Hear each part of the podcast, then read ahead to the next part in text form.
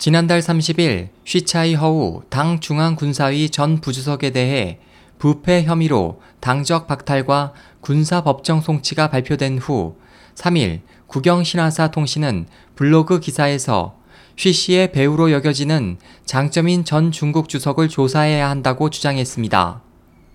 신화사는 국무원 직속 보도기관이기 때문에 이 보도는 통상 중국 정부 및 공산당의 공식 견해를 대표한다고 여겨져 크게 주목받고 있습니다.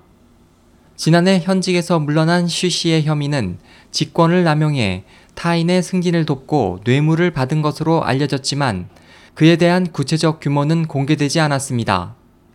중국 문제 전문가들은 이것은 어디까지나 대외적인 설명이며 실제 내막은 따로 있다는데 의견의 일치를 보이고 있습니다.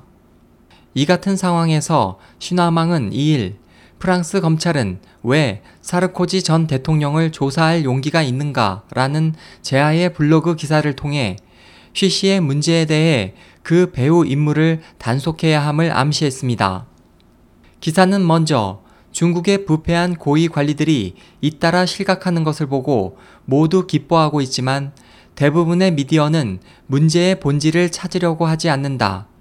누가 이러한 부패 간부를 육성했는지, 발탁했는지, 특별한 목적이 있었는지, 그렇지 않으면 개인의 실수인지, 이런 질문을 중국에서는 별로 들을 수 없다고 의문을 제기했습니다. 이어 선거 부정 혐의로 구속된 프랑스 사르코지 전 대통령의 비유에 중국에서 이와 같이 전 최고 지도자급 요인을 조사하는 것은 나라의 수치로 정권에 부정적인 영향을 미친다는 의견도 있어 이러한 큰 호랑이를 지키려고 하는 그룹이 반드시 존재하고 있다고 명확하게 전 최고 지도자인 장 전 주석을 겨누고 장점인파의 저항을 견제했습니다.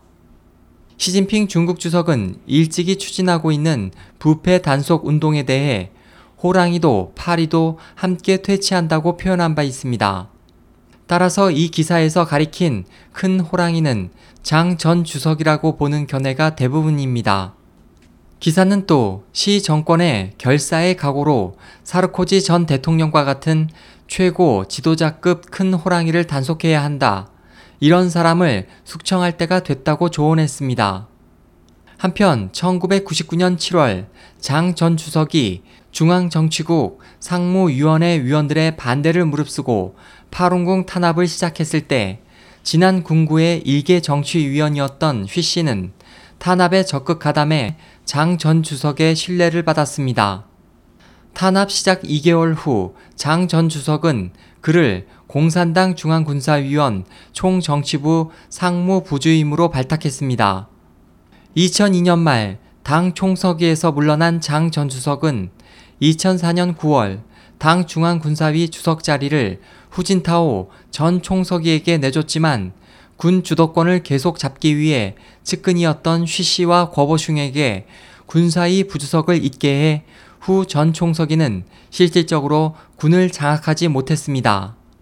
일부 언론에 따르면 지난 2012년 2월 미국 영사관의 망명을 시도한 충칭시 전 공안국장 왕류진이 미국에 전달한 내부 정보에는 장점인파가 시 정권의 전복을 노리는 정변 계획과 파룬궁 수련자들의 생체에서 장기를 적출한 증거가 포함되어 있습니다. 중국 군사학원 출판사 전 사장을 지냈고 국방대학 전 간부인 신찌링 씨는 미국의 소리방송 VOA에 장점 인파의 정변 계획이 사실이라면 장점 인파의 군 대표자인 쉬차이 허우가 관여하지 않을 리가 없다. 쉬의 혐의는 단순한 부패 문제만이 아니라고 단언할 수 있다고 말했습니다.